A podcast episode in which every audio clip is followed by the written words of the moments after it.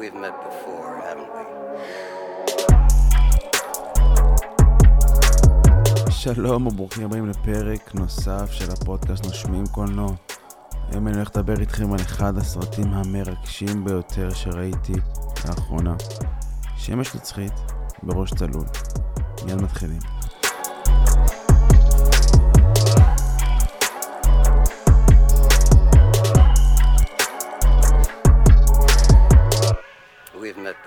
Haven't we? אז טוב שחזרתם חברים לפרק נוסף של הפודקאסט נושמים קולנוע. היום אנחנו מדברים על הסרט המרגש של העשור, שתי העשורים האחרונים, אולי של המאה ה-21, שמש נצחית בראש צלול. זה הסרט שגרם לי לבכות. ככה, פשוט וקל. אני רבע שעה אחרי שסיימתי, בכיתי.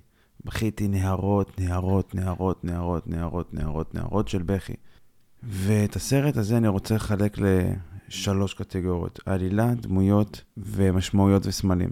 ובואו נתחיל עם החלק הראשון, העלילה. העלילה מספרת לנו על uh, זוג שמגלמים אותו ג'ים קרי וקייט ווינסלט, שהם בעצם פרודים, הם, הם זוג שנפרד. עלילה מסובכת, בואו נתחיל מזה ככה, אני... נתחיל מזה ככה, זו עלילה לא ליניארית, אנחנו מתחילים ב...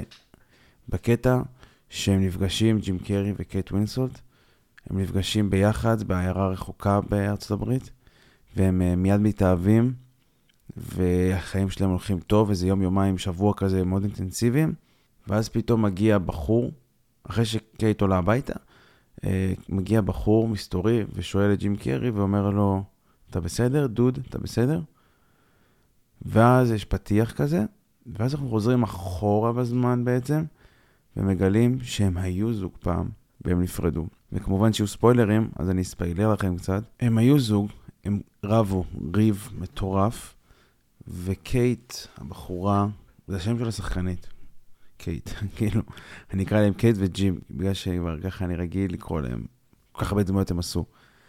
אז uh, קייט זרקה אותו, ואז היא הלכה לניסוי, למרפאה ניסיונית חדשנית שיכולה לשכוח להשכיח, לגרום לזיכרון למחוק בן אדם.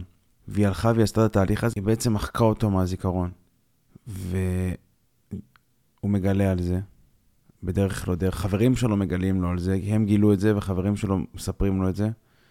והוא הולך לאותה מרפאה, והולך ועושה את הדבר הזה גם. הוא רוצה, אם היא שוכחת אותי, אני שוכח אותה.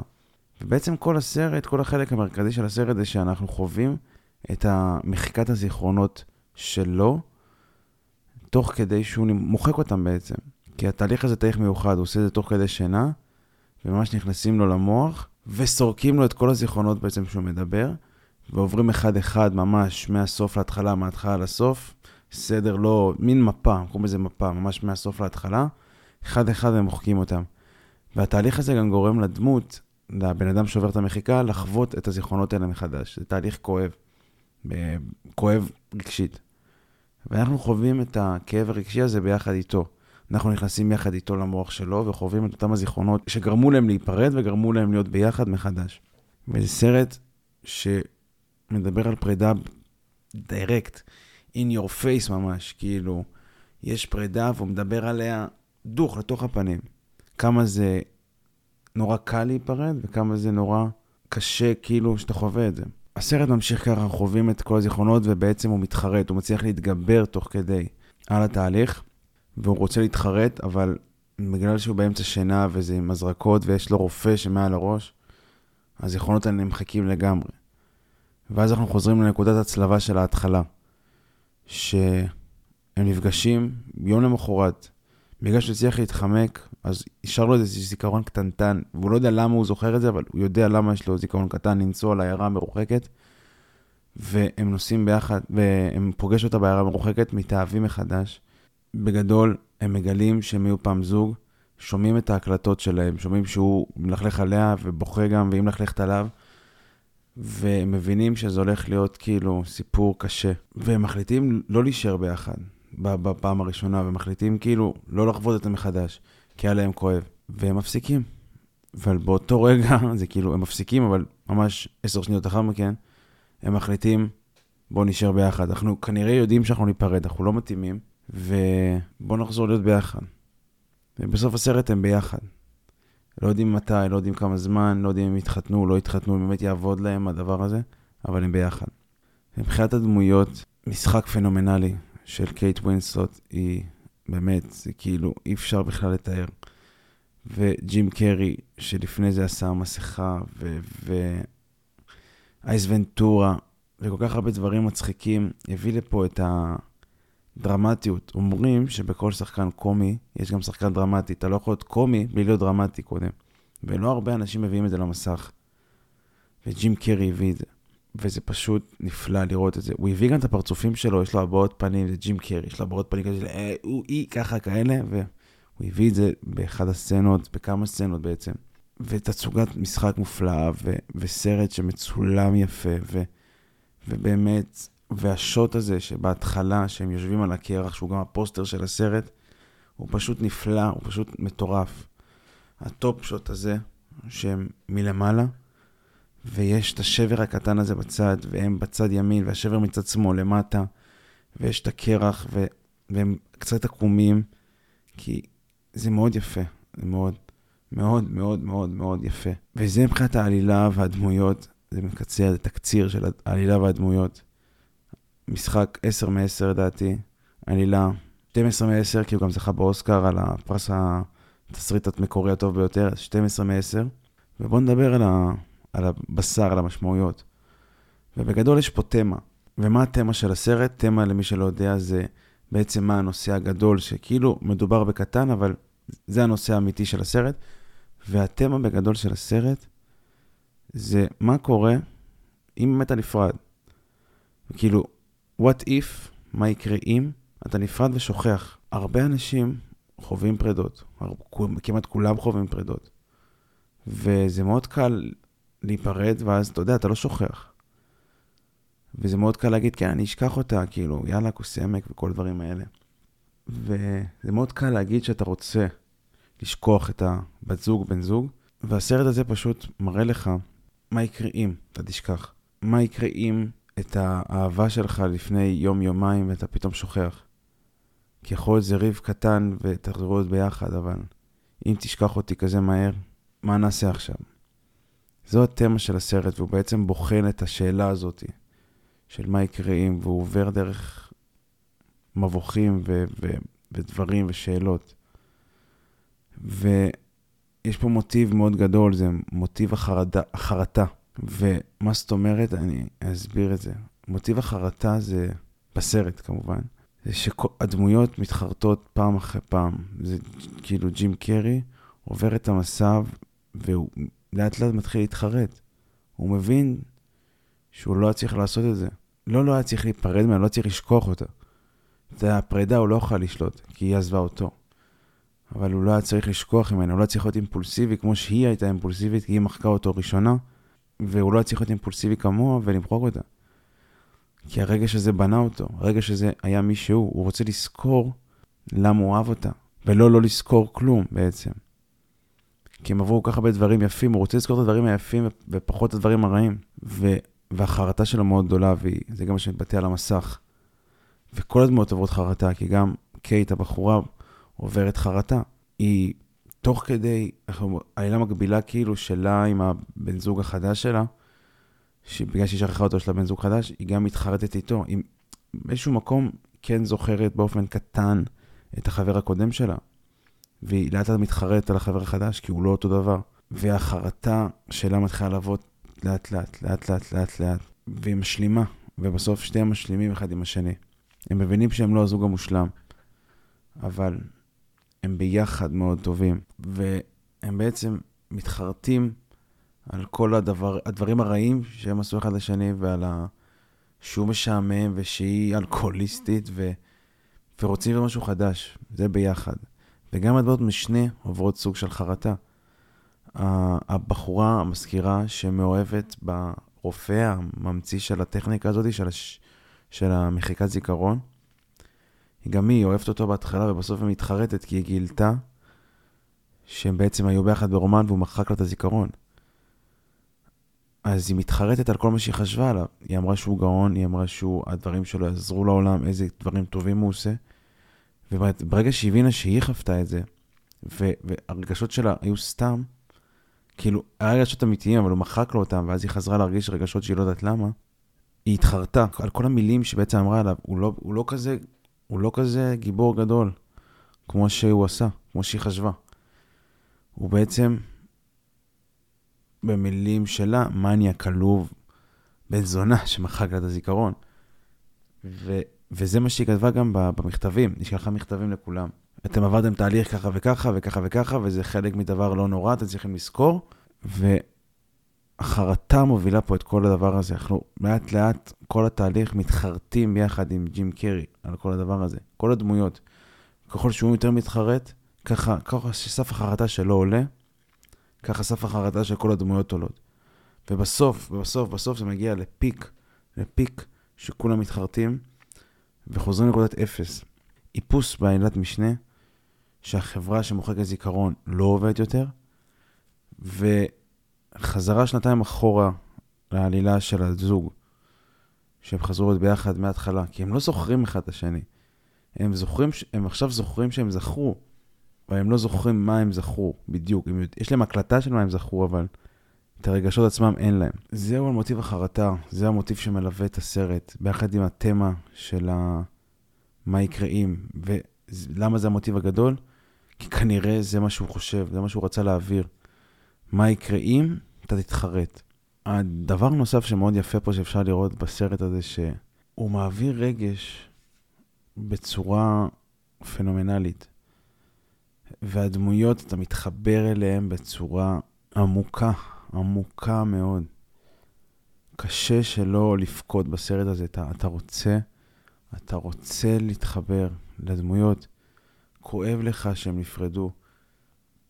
כואב לך שיש לך חבר חדש. כואב לך שהוא...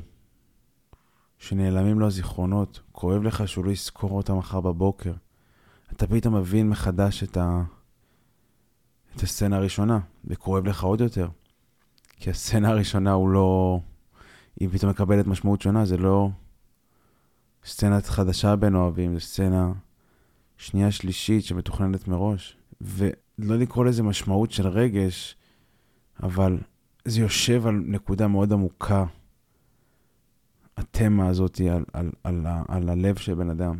כי כל בן אדם שחווה פרידה, לדעתי, יודע איך זה מרגיש. ואנשים בוכים ימים על גבי ימים, ופה הוא מחזיר אותך לזה. וכשאני מדבר עם אנשים על הסרט הזה, אנשים שאחרי פרידה, באמת, אנשים אומרים לי, אחי, אני אחרי פרידה, אני לא רואה את הסרט הזה. זה סרט מוכר, כאילו, אחי, אני אחרי פרידה, אל תדבר איתי. אני לא רוצה לראות, לא רוצה לשמוע, זה יגרום לי לפ... וזה זה טוב, זה אומר שהוא עשה עבודה מצוינת, זה סרט נפלא. דבר נוסף שאני רוצה להתמקד עליו בסרט הזה זה החיבור הרגשי בין שתי הדמויות הראשונות, הראשיות, בין הגבר לאישה. למה הם בכלל בעצם התאהבו? מה גורם להם להתאהב? מה המחשבה מאחורי בניית דמויות שכאלה? אז נתחיל מהגבר. הגבר הוא גבר ביישן, שלא יודע לעשות, לא מתחיל עם נשים, לא עושה שום דבר בנידון. הוא מופנם, הוא פחדן במקרים האלה, הוא לא לוקח סיכונים. והאישה היא בדיוק ההפך. היא הצד המשלים לו. מחליפת צבעים לשיער, נכנסת לבתים, ראינו, שותה בלי הכרה, נוהגת שיכורה, לא מעניין אותה כלום ושום דבר. היא חיה את החיים כמו שהיא רוצה. מה גורם לבחור כמוהו להתאהב בבחורה כמוה, ומה גורם לבחורה כמוה להתאהב בבחור כמוהו. זה הסטיגמה המושלמת, ההפכים נמשכים. זה לאו דווקא נכון, אבל זה כזה נכון לאנשים שחסר להם משהו בחיים. אנשים שהם לא שלמים, הם נמשכים להפך המושלם. אם אני בחור ביישן, מופנם, שלא מרבה לדבר ולהיות תקשורתי, אז בחורה שמאוד תקשורתית, מאוד תמשוך אותי, כי זה הצד שחסר לי, וגם היא תיקח אותי. גם בסרט היא לקחה אותו, היא התחילה איתו, היא רדפה אחריו, היא דיברה ודיברה ודיברה ודיברה ודיברה, ועד אמרה לו שאנחנו נישואים, אפילו בפעם השנייה, אבל כנראה זה ככה גם בפעם הראשונה. היא אמרה לו, מעכשיו אנחנו נישואים. היא לקחה אותו ושמה אותו תחת חסותה. וזה מה שהיה חסר לו, חסר לו את הפלפל הזה בחיים, חסר לו את ההובלה הזאת. ולה, אותו דבר. אותו דבר בדיוק, אותו דבר. היא היה לה חסר את השקט הזה, את המקום בטוח. את השעמום, שבגלל זה היא עזבה אותו. כי לה בחיים אין שעמום, כי היא לא נחה ל- לרגע אחד. וביחד זה יוצר איזושהי סינרגיה מושלמת. ואנחנו רואים את, ה- את המשיכה הזאת ל- לקיצוניות גם בעלילת משנה. שבדיעבד אנחנו יודעים שהדוקטור הראשי נמשך, היה לו רומן עם המזכירה הצעירה. צעיר מול זקן, העולם הישן מול העולם החדש. היא נמשכה לעולם הישן. היא נמשכה לסמכות שלו, כי כנראה, לה, לא אמרו את זה, אבל כנראה היה לה חסר לה סמכות הבאית, שהייתה ילדה.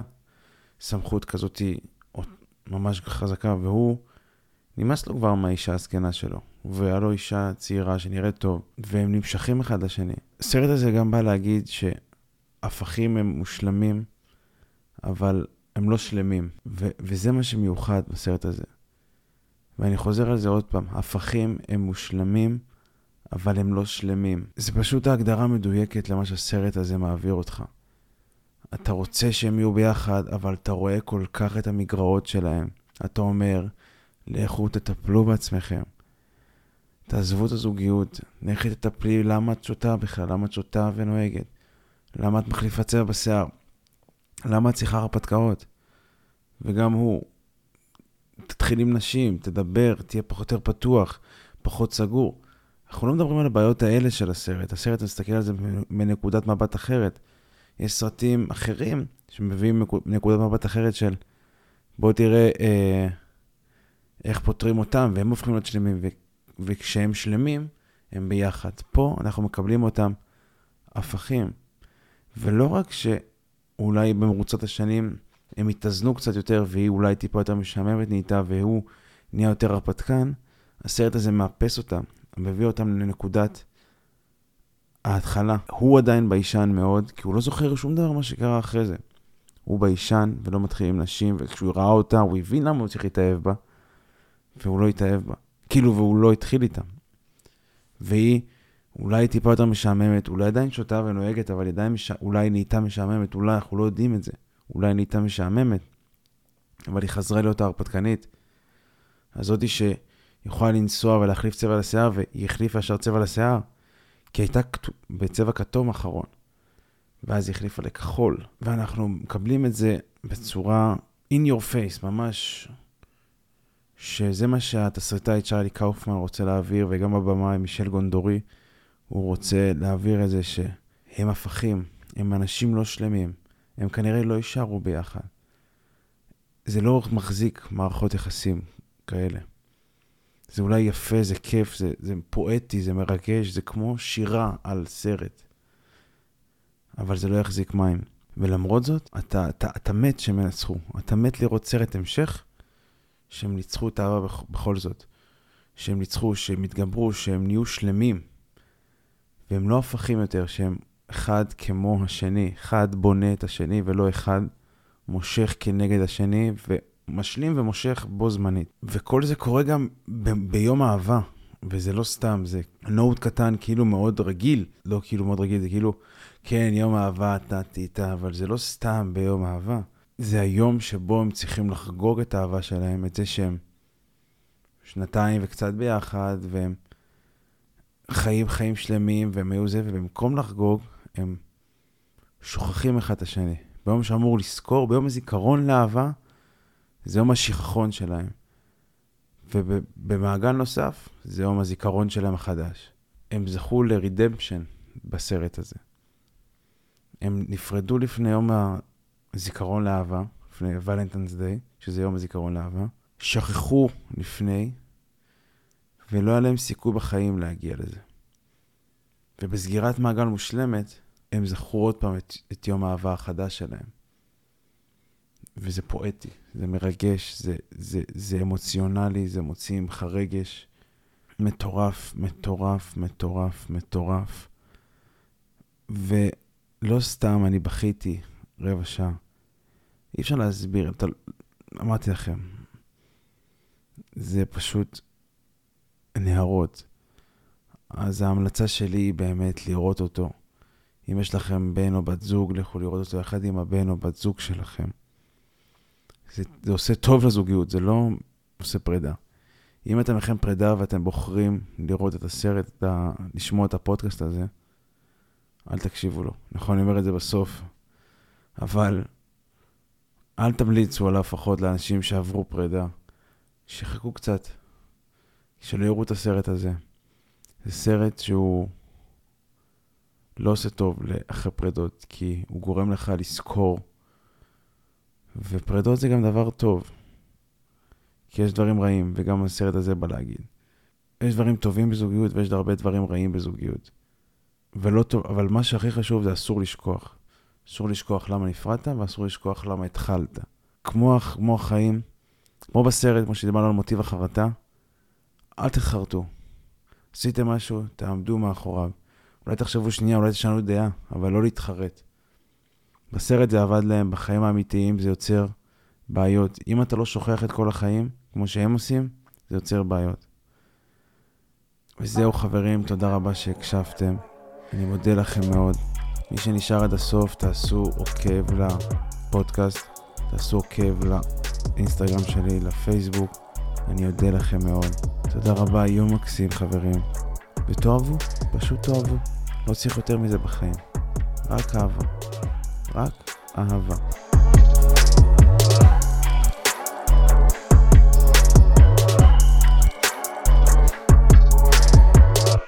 We've met before, haven't we?